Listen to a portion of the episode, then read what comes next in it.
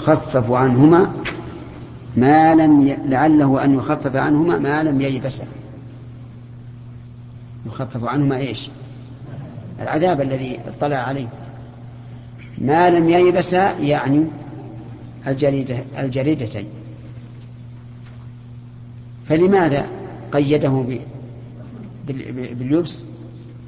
قال بعض أهل العلم لأنهما ما دام أخضرين أي الجريدة أي الجريدتان فإنهما يسبحان.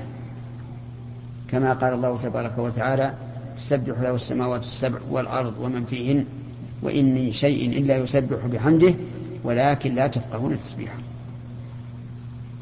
وهذا خطأ. ولو كانت العلة هذه لقلنا يكفي عن هذا أن أن يقوم رجل عند القبر ويسبح وتسبيحه أبين وأظهر. ثم إن إن نقول من قال إن الغصن إذا يبس انقطع تسبيحه. أليس الحصى وهو لا ينمو ولا يمكن أن ينمو يسبح بين يدي الرسول صلى الله عليه وسلم والطعام وما أشبه ذلك. لكن النبي صلى الله عليه وعلى آله وسلم شفع أو ترجى أن يخفف العذاب هذه المدة فقط. وهما قد ييبسا ييبسا في شهر أو شهرين أو أقل. فقال لعله يخفف عنهما ما لم ييبسا. فيكون هذا التوقيت توقيت لإيش؟ لتخفيف العذاب. ثم إن النبي صلى الله عليه وعلى آله وسلم لم يجزم بهذا. فإن لعل للترجي وليست للتعليل. هذا هو الأصل فيها. فيكون هذا من باب الشفاعة المقيدة بالوصف والزمن. ما هو الوصف؟ ما هو جماعة؟ التخفيف. ما قال لعله ينقطع العذاب بل يخفف عنه. والزمن ما لم ييبس. نعم يا يحيى بعض الناس يقولون يسمعون اصوات من بعض القبور نعم هذا إن صح فإن الله تعالى قد يخرجه لبعض الناس تثبيتا لهم. هذا إن صح. مع أن في احتمال أن يكون من أوهام الناس لأن الإنسان إذا إذا توهم وهذه قاعدة أو ضابط ينبغي أن له. إذا توهم شيء ربما يقع فيه. إذا توهم أن جنيا أمامه مثلا كان يخيل له أمامه. وكذلك الأصوات فالتخيير قد يقع بالرؤيا وقد يقع بالصوت. نعم.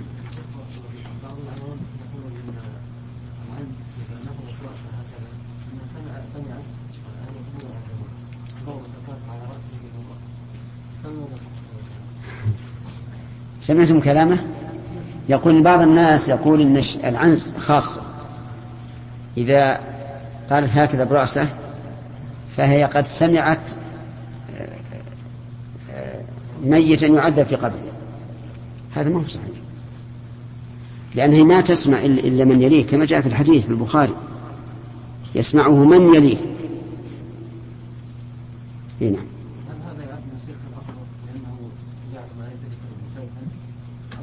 لا لا هذا من, من الغلط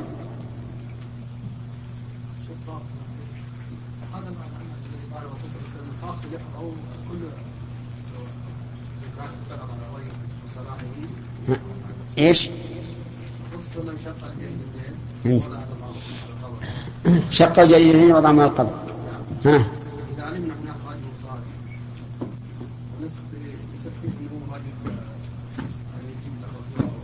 كيف؟ إذا عرفنا مثلا شيخ صالح كذا نطلب منه أن ولا خاص المشكلة الآن هذا القبر هل هو يعذب ولا ما يعذب؟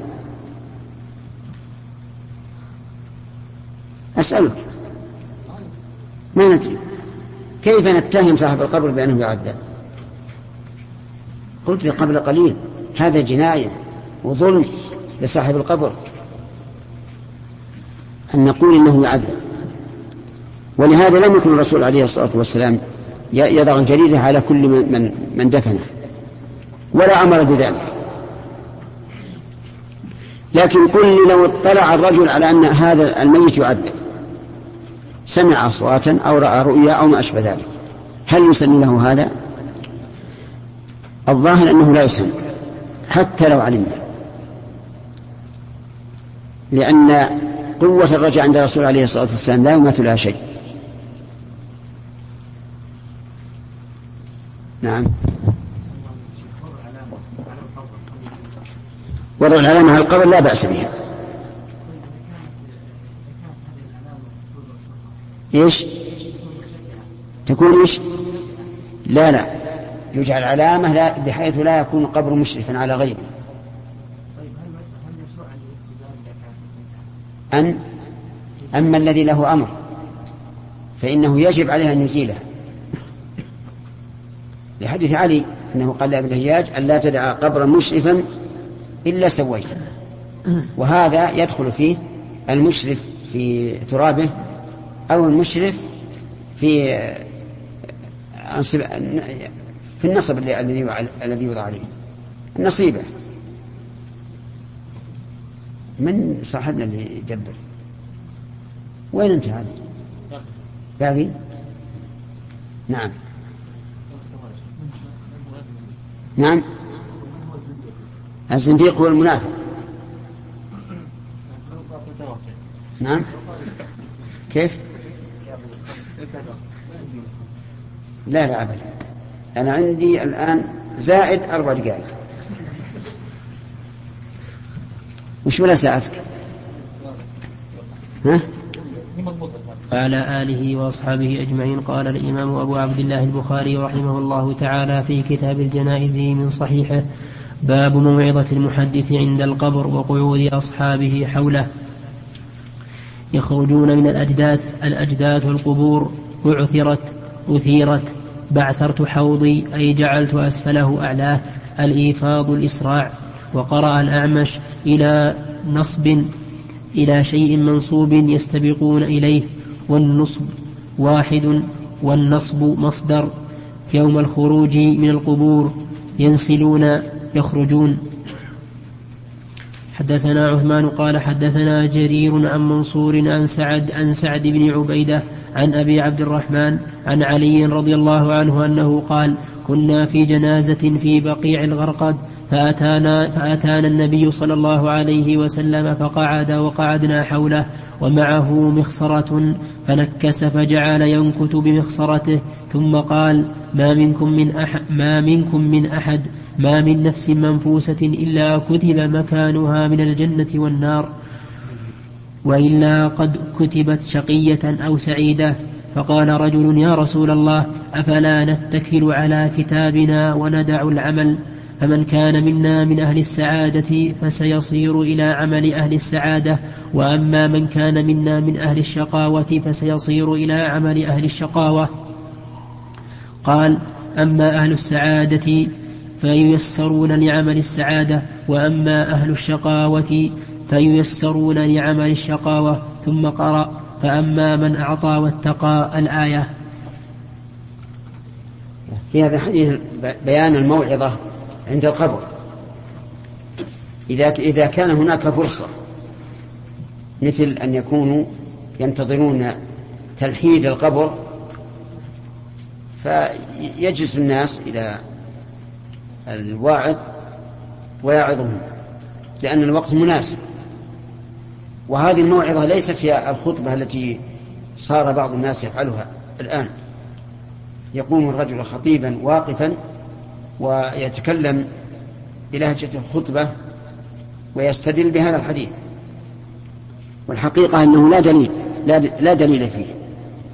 إنما فيه دليل على أن الرجل إذا وصل إلى المقبرة ولم يلحد القبر بعد وجلس الناس حوله فإنه يتكلم معهم في الكلام المناسب. وفيه أيضا دليل على أنه لا يجوز للإنسان أن يتكل على ما كتب أولا بل عليه أن يعمل لأن الصحابة لما قالوا أفلا ندع, أفلا ندع العمل ونتكل على الكتاب قال اعملوا فكل ميسر لما خلق له. ثم إن هذا الاتكال في الواقع ليس بصحيح لأنك لا تدري ماذا كتب لك. يعني لو لو قال قائل أنا بتكل على كتابي. طيب وش ما الذي أدراك أنه كتاب؟ التيسير لليسرى. إذ لا يعلم الإنسان عما كتب إلا إذا إلا بعد وقوعه. ولهذا لم يعرج النبي صلى الله عليه وعلى آله وسلم على قولهم هذا. بل قال اعملوا فكل ميسر لما خلق له. فإذا وجدت من نفسك أن الله تعالى يسر لك اليسرى فاستبشر خيرا فإنه يدل على أنك عند الله تعالى سعيد وليس بشقي. وإذا رأيت أنك بالعكس فاحذر وعالج نفسك. ومن تاب تاب الله عليه. نعم. إي نعم. الحكمة كيف أن الإنسان صار نادما؟ إذا صار نادما إذا كان الإنسان نادما تجد يكون يعني كأنه يفكر في شيء. ويعني ينكت بالأرض. لا لا ليس على وجه التشريع. لا. نعم. يحيى. نعم.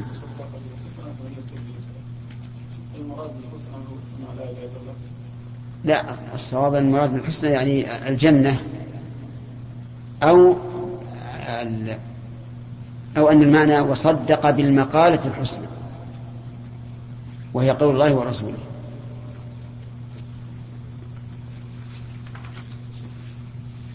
أخذنا ثلاثة. نعم.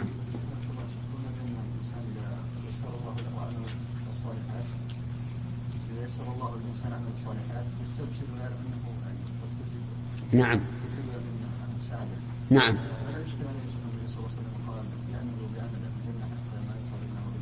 لا لا.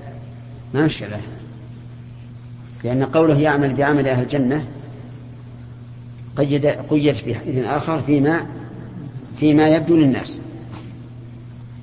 وهو من أهل النار والعياذ بالله. باب ما جاء في قاتل النفس.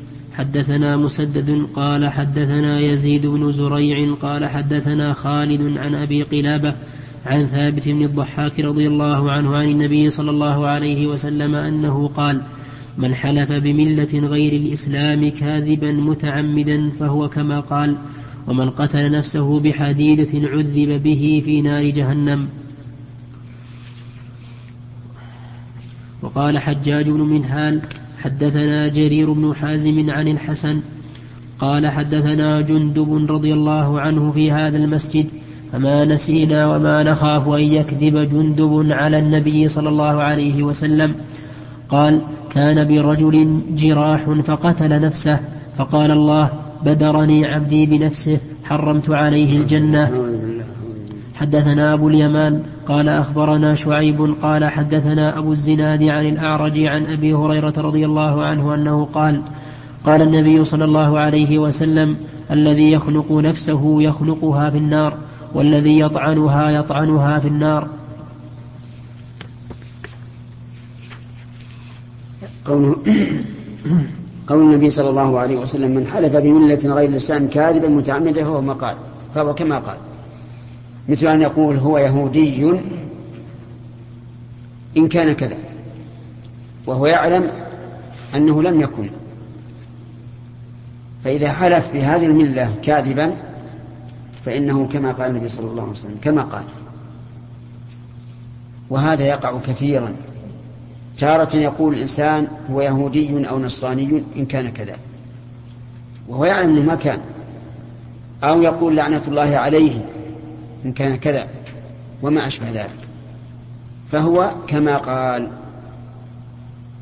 لأنه هو الذي أقر على نفسه بهذا. فإن قال قائل إنه قال ذلك وليس بيهودي ولا نصراني. نقول إن النبي صلى الله عليه وعلى آله وسلم قال فهو كما قال. وكيف يخادع الله؟ وهو يعلم أنه كاذب. ويقول إن كان كذا فهو يهودي أو نصراني أو إن لم يكن فهو يهودي أو, أو نصراني. ففيه التحذير الشديد من هذا. وفيه أيضا في الحديث أن من قتل نفسه بحديدة عذب به أي بهذا القتل في نار جهنم. وإن قتلها بسم عذب بهذا السم.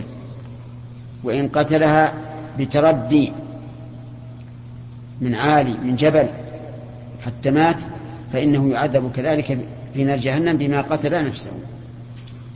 وفي هذا التحذير مما يفعله بعض المتهورين الآن وهو ما يسمى بالانتحار. تجده يحمل عبوات ناسفة ويدخل في صف العدو ويكون هو أول من من يموت بهذا. فهذا الذي يفعل ذلك يعذب بما قتل به نفسه في جهنم والعياذ بالله. فإذا قال قائل إن هذا الرجل إنما فعل ذلك ليقتل عدو الله قلنا ولكن قتله لعدو الله من أجل استقامة دينه أي دين القاتل. فكيف يقتل نفسه؟ فإن قال قائل أليس قد ورد عن البراء بن مالك رضي الله عنه في حصارهم لحديقة مسيلمة الكذاب؟ حاصروها وعجزوا أن يدخلوا فيها لأنها محكمة البناء والباب مغلق. فطلب من من العسكر أن يرموه من فوق الجدار حتى يفتح لهم, يفتح لهم الباب. ومن المعلوم أن الباب عنده حراس يحرسونه. فهذا يدل على جواز قتل الإنسان على جواز الانتحار. فالجواب عن أنه لا دلالة في هذا الأثر. لأن لأنه رضي الله عنه لم يمت. صحيح أنه خاطر لكنه ليس إذا فعل ذلك يموت على كل حال. وكلامنا في من يموت على كل حال. أما هذا فلم فلم يمت. فإن قال قائل ما تقولون في الغلام الذي كان يدعو إلى التوحيد فأراد الملك أن يقتله. فذهب به إلى إلى إلى, البحر ليغرق ولكنه لم يغرق. تردى به من من جبل ليهلك ولكن لم يهلك. يعني فعل أسباب الموت بهذا بهذا الغلام ولكنه لم لم يمت. فقال له الغلام اجمع الناس وأخرج سهما من كنانتي. ثم ارمني به وقل باسم ربي رب الغلام. فإذا فعلت ذلك أصبتني ففعل الملك. أخرج سهما من كنانتي ورمى به هذا الغلام وقال باسم رب الغلام. وهلك. فالجواب عن هذا أن في هذا القتل فائدة عظيمة كبيرة وهي أن جميع أهل القرية أسلموا. فصار فيه فائدة عظيمة جدا. فإذا حصل مثل هذا فلا بأس. لكن المنتحرين اليوم يقتلون أنفسهم ويقتلون بعضا من العدو ثم ينتقم العدو من أصحاب هذا المنتحر ويقتل أكثر مما قتل منه. ولا ينتفع الناس بهذا. نعم. نعم. باب ما يكره من الصلاة على المنافقين والاستغفار للمشركين. رواه ابن عمر رضي الله عنهما عن النبي صلى الله عليه وسلم. حدثنا يحيى بن بكير قال حدثنا الليث عن عقيل عن ابن شهاب عن عبيد الله بن عبد الله عن ابن عباس عن عمر بن الخطاب رضي الله عنهم أنه قال لما مات عبد الله بن أبي بن سلول دعي له رسول الله صلى الله عليه وسلم ليصلي عليه. فلما قدم رسول الله صلى الله عليه وسلم وثبت إليه فلما فلما قام رسول الله صلى الله عليه وسلم وثبت إليه فقلت يا رسول الله أتصلي على ابن أبي؟ وقد قال يوم كذا وكذا كذا وكذا أعدد عليه قوله. فتبسم رسول الله صلى الله عليه وسلم. وقال أخر عني يا عمر. فلما أكثرت عليه قال إني خيرت فاخترت. لو أعلم أني إن زدت على السبعين يغفر له لزدت عليها. قال فصلى عليه رسول الله صلى الله عليه وسلم ثم انصرف فلم يمكث إلا يسيرا حتى نزلت الآيتين من براءة. الآيتان. نعم الآيتان من براءة. ولا تصلي على أحد منهم مات أبدا إلى وهم فاسقون. قال فعجبت بعد من جرأتي على رسول الله صلى الله عليه وسلم يومئذ والله ورسوله أعلم. هذه من الآيات أو من الأحكام التي وفق فيها عمر للصواب. والنبي صلى الله عليه وسلم فهم من قوله تعالى استغفر لهم أو لا تستغفر لهم أنه مخير. فقال إني خيرت. ثم قال لو أعلم أني لو زدت على السبعين لاستغفرت لهم فغفر لهم.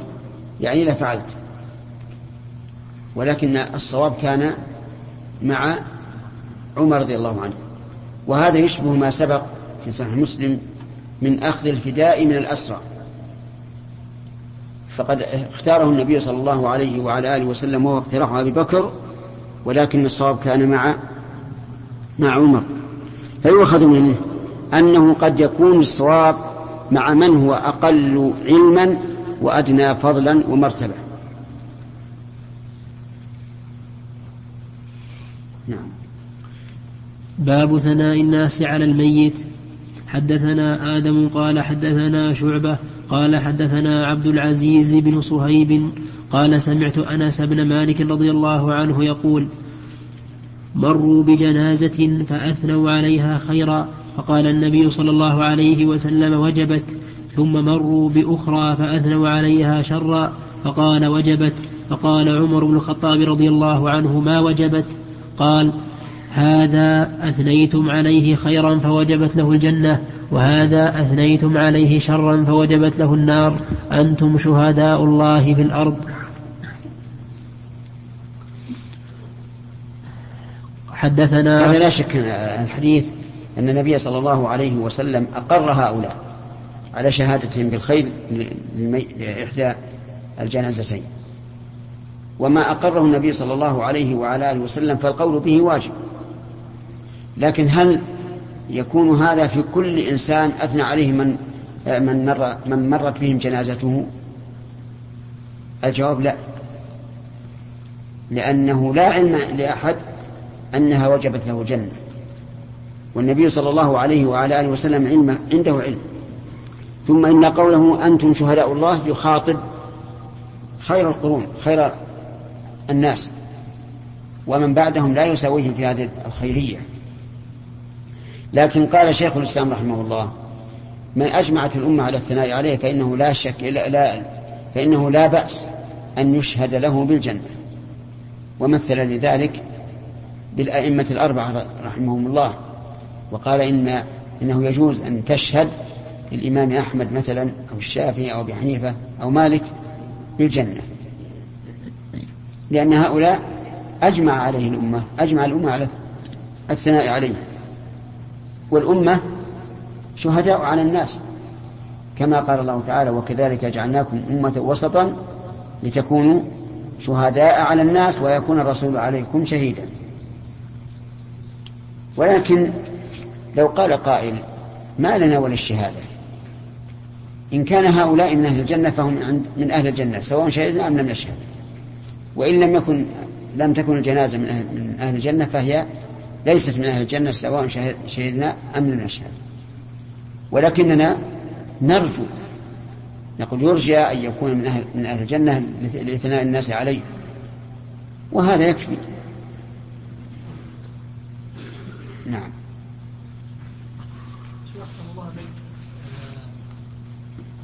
من قال من قال أكونن خارجا عن ملة محمد إن فعلت كذا. من حال غضب شديد نعم. ثم أتى هذا الأمر كحفل مثلا أو ويجب يجب أن نعلم أن الغضب الشديد لا أثر لا يؤثر. يعني قصدي أن من قال شيئا في غضب شديد فإنه لا حكم لقوله. حتى في الطلاق. لو طلق زوجته في حال غضب شديد فإنها لا لا تطلق. أو أعتق عبده في حال غضب شديد فإنه لا يعتق أو أوقف ماله. المهم أن الغضب الشديد يلحق الإنسان بالجنون. فلا فلا يعتد بقوله. نعم.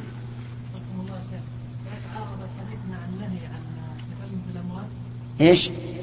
النهي عن التكلم في الاموات نعم لا تسبوا الأموات.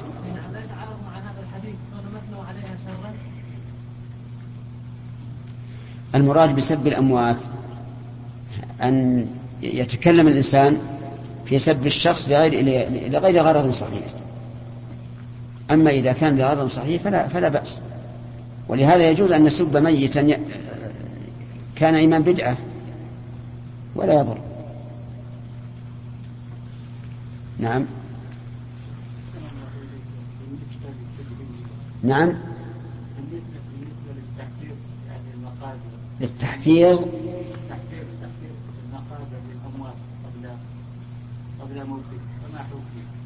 آه يعني حفر القبر قبل موت صاحبه. لا يجوز. إذا كان في أرض مسبلة فإنها لا يجوز فإنه لا يجوز. أما إذا كانت الأرض ملكا للإنسان فهي ملكه إن شاء حفر بها وإن شاء لم يحفر. أما إذا كانت مسبلة فإنه يقدم فيها الأول فالأول. نعم. حدثنا عفان بن مسلم قال حدثنا داود بن أبي الفرات عن عبد الله بن بريدة عن أبي الأسود أنه قال قدمت المدينة وقد وقع بها مرض فجلست إلى عمر بن الخطاب رضي الله عنه فمرت بهم جنازة فأثني على صاحبها خيرا فقال عمر رضي الله عنه وجبت ثم مر بأخرى فأثني على صاحبها خيرا فقال عمر رضي الله عنه وجبت ثم مر بالثالثة فأثني على صاحبها شرا فقال وجبت. فقال أبو الأسود فقلت وما وجبت يا أمير المؤمنين؟ قال قلت كما قال النبي صلى الله عليه وسلم أيما مسلم شهد له أربعة بخير أدخله الله الجنة. فقلنا وثلاثة؟ قال وثلاثة. فقلنا واثنان؟ قال واثنان. ثم لم نسأله عن الواحد. ثم لم نسأله عن الواحد. مكرر ولا أنت كررت؟ لا تصحيح. ها؟ تصحيح. لم أنا قلت لا.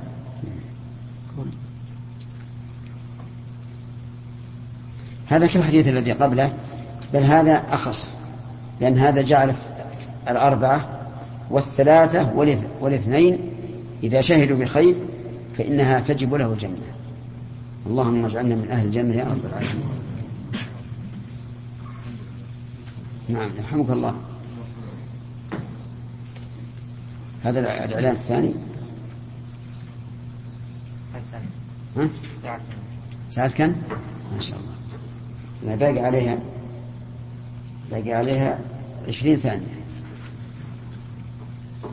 أحسن عليك.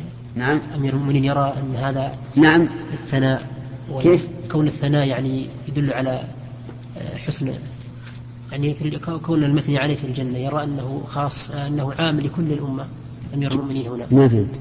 يعني عمر, عمر رضي الله عنه. نعم. نعم. حينما أثنوا على صاحب الجنازة رأى أن ثناءهم يعني موجب. أي نعم, نعم تجب له الجنة. نعم. هل يعني يكون هذا منه يرى؟ هذا مما يؤيد كان شيخ الإسلام. يكون عام لكل أفراد الأمة. يعني الثناء من غير الصحابة هذا كما قلت لكم أولا.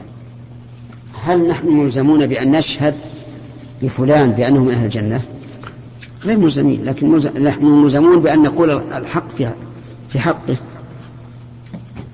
وشهادتنا أو عدم شهادتنا لا تفيد شيئا. إن كان من أهل الجنة فهو من أهلها سواء شهدنا أم لم نشهد وإن لم يكن فليس من أهله لكن من واجب المسلم على أخيه أن يبين ما, ما, ما له من الخصال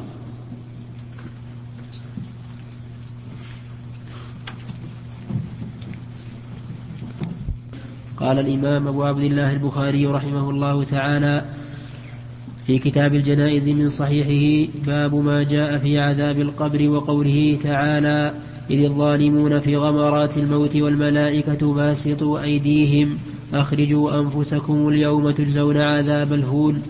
هو الهوان والهون الرفق وقوله جل ذكره سنعذبهم مرتين ثم يردون إلى عذاب عظيم. وقوله تعالى وحاق بآل فرعون سوء العذاب النار يعرضون عليها غدوا وعشيا ويوم تقوم الساعة أدخلوا آل فرعون أشد العذاب. قوله رحمه الله باب ما جاء في, في عذاب القبر يعني من, ثبوته وتأكده وتحققه. وقول الله تعالى ولو ترى الظالمون في غمرات الموت والملائكة باسطوا أيديهم أخرجوا أنفسكم اليوم تجزون عذاب الهون. الشاهد في قوله اليوم تجزون عذاب الهون والهون الهوان. وأصل الهون يعني الرفق. ومنهم قول الناس على هونك على هونك يعني ارفق. وأما الهوان فهو الذل. وقوله اليوم تجزون. يعني اليوم الذي هو يوم خروج أرواحهم. تجزون عذاب الهون. وهذا نص أو كالنص على ثبوت عذاب القبر في القرآن الكريم. وقوله جل ذكره سنعذبهم مرتين ثم يردون إلى عذاب عظيم.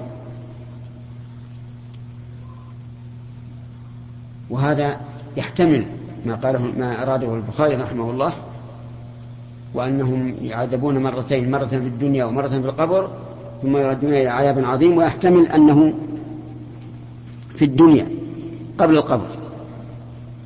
كما قال عز وجل أولا يرون أنهم يفتنون في كل عام مرة أو مرتين ثم لا يتوبون ولا هم يذكرون لكن الأولى كالصريح وقال تعالى وقوله تعالى وحاق بآل فرعون سوء العذاب. ثم بينه بقوله النار يعرضون عليها غدوا وعشيا. ويوم تقوم الساعة أدخلوا آل فرعون أشد العذاب. وهذه أيضا كالصريح. لقوله النار يعرضون عليها غدوا وعشيا ثم فصل فقال ويوم تقوم الساعة أدخلوا آل فرعون أشد العذاب. وقال عز وجل ولو ترى إذ يتوفى الذين كفروا الملائكة بعدها يضربون وجوههم وأدبارهم وذوقوا عذاب الحريق. وأما السنة فصريحة واضحة. ومنها ما, ما يقر به كل المسلمين في صلواتهم. في قوله صلى الله في قول المصلي أعوذ بالله من عذاب جهنم ومن عذاب القبر. فإذا قال قائل هل العذاب على الروح أو على البدن؟ قلنا الأصل أنها على الروح. ولكنها قد تتصل بالبدن أحيانا ويرى القبر متأثرا ويرى الجسد متأثر متأثرا. يعني قد تتصل بالجسد أحيانا ويرى لو حفر متأثرا. ولكن الأصل أنه على الروح. فإذا قال قائل أليس قد جاء أن الكافر يضيق عليه قبره حتى تختلف أضلاعه؟ قلنا بلى لكن هذا يحدث حتى في النوم. يشعر الإنسان بأنه في ضيق شديد وفي زحام شديد والأمر ليس كذلك.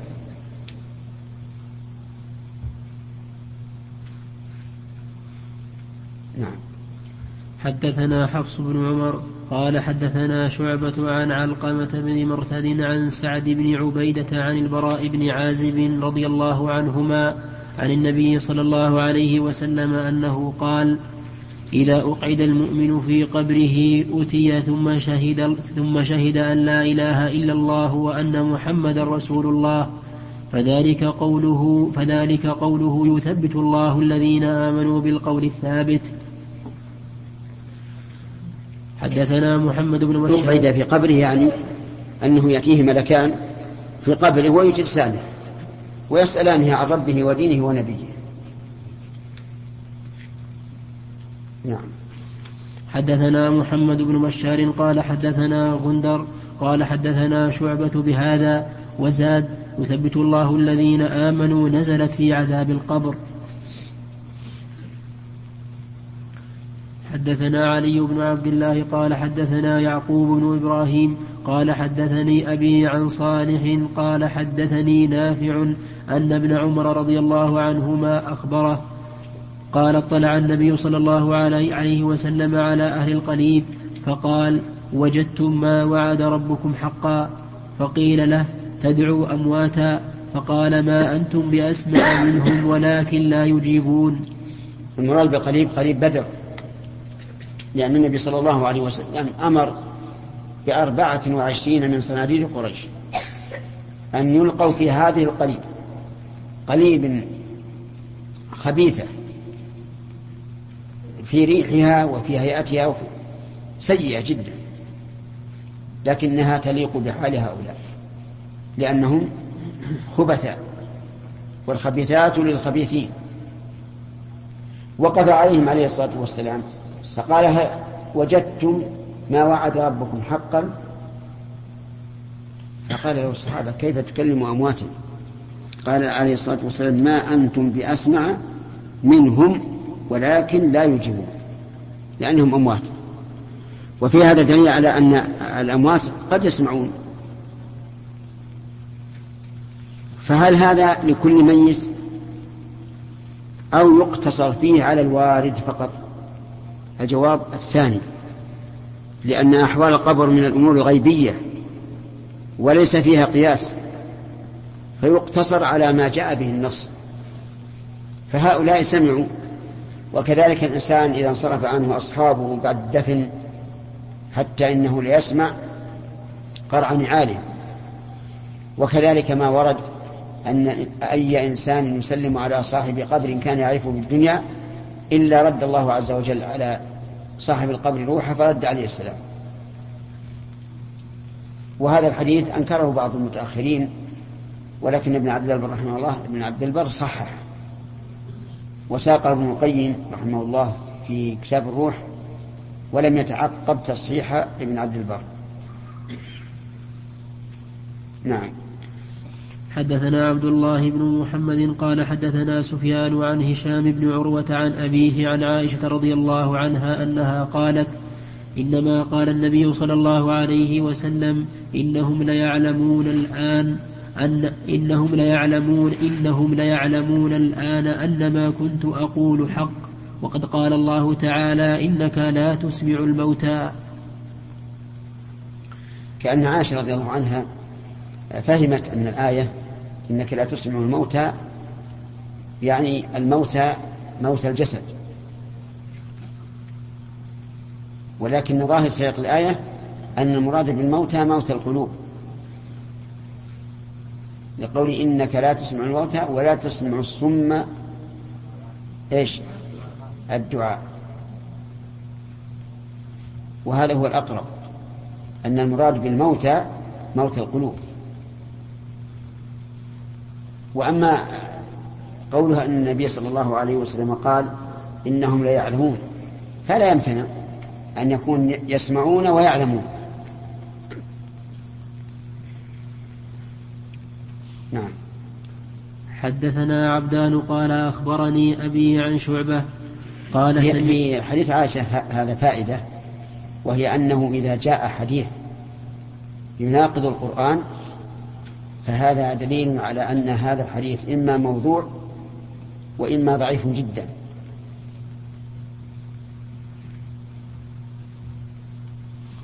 نعم. حدثنا عبدان حدثنا عبدان قال أخبرنا أبي عن شعبة قال سمعت الأشعث عن أبيه عن مسروق عن عائشة رضي الله عنها أن يهودية دخلت عليها فذكرت عذاب القبر فقالت لها أعاذك الله من عذاب القبر. فسألت عائشة رسول الله صلى الله عليه وسلم عن عذاب القبر. فقال نعم عذاب القبر. قالت عائشة رضي الله عنها فما رأيت رسول الله صلى الله عليه وسلم بعد صلى صلاة إلا تعوذ من عذاب القبر. زاد غندر عذاب القبر حق.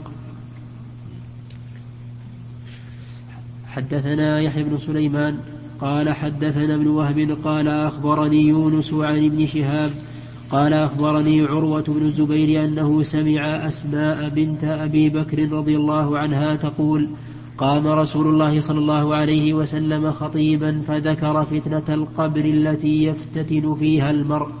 فلما ذكر ذلك ضج المسلمون ضجة.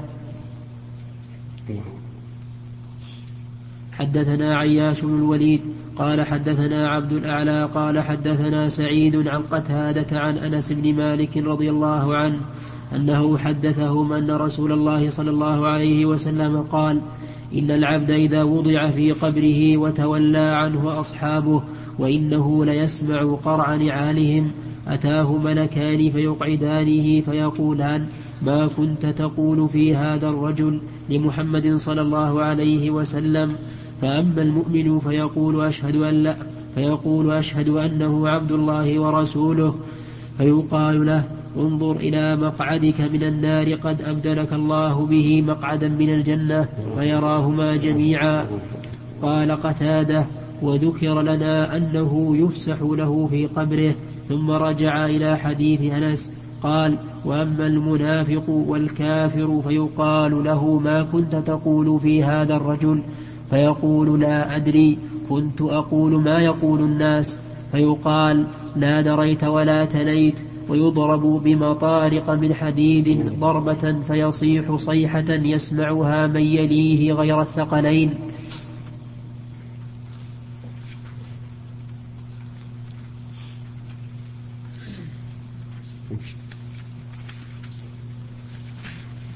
نعم.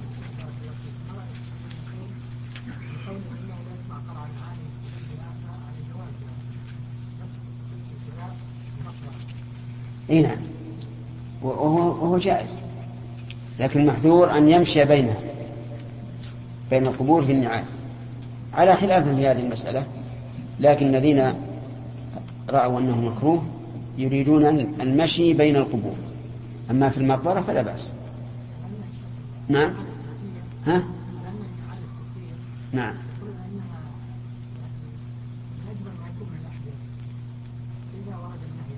ما ندري الله أعلم. لكن العلة أن أن أنه لا ينبغي أن يمشي بين هؤلاء لأن ذلك يعد عرفا نوع من الامتهان. هذا إن صح الحديث. نعم يا يحيى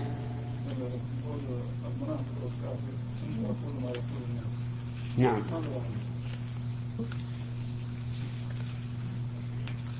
الظاهر في لفظ آخر غير هذا أو الكافر على سبيل الشك. شوف عندك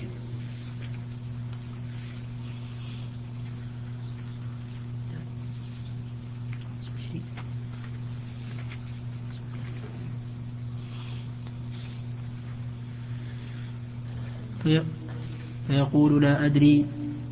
وفي قوله كنت أقول ما يقول الناس. لا عندنا عندي حاشي يقول آه قوله والكافر كذا. كذا هو. كذا هو بواو العطف في جميع النسخ. قال القسطلاني وقد تقدم في باب خفق النعال وأما الكافر أو المنافق بالشك.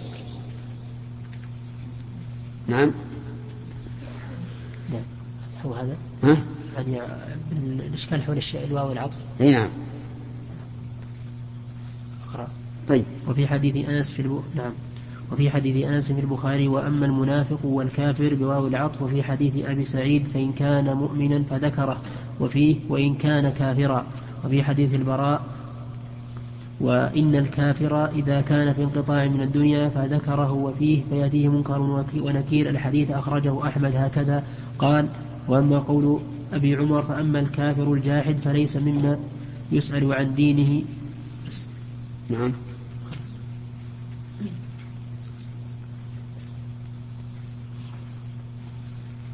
خلاص؟ إيه. وأيضا السياق يدل على أنه ليس الكافر.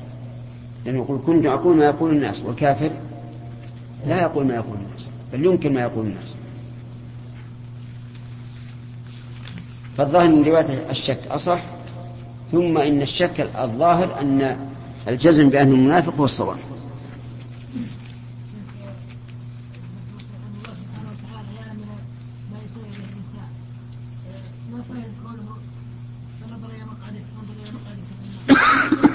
المراد بذلك أن يدخل عليه زيادة السرور زيادة السرور.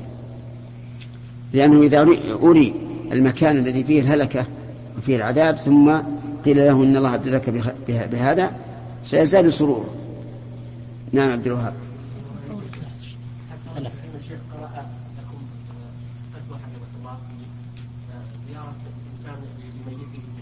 نعم انه قرا ان الله انه يجلس اليه كما كان يجلس اليه في الدنيا ويعني ثم توسع هذا فصار يحدث الميت بناء على أنه يستأنس بزائره كما قلت نعم لا. لازم ينظر إلى الفتوى. لأنه العلماء اختلفوا. هل يجلس أو يقف ويدعو له؟ أما عاد يسولف عليه والله اليوم خرجنا للبر نعم وعندنا نية بعد بكرة نخرج للجهة الشرقية مثلا. هذا ما حد يقول.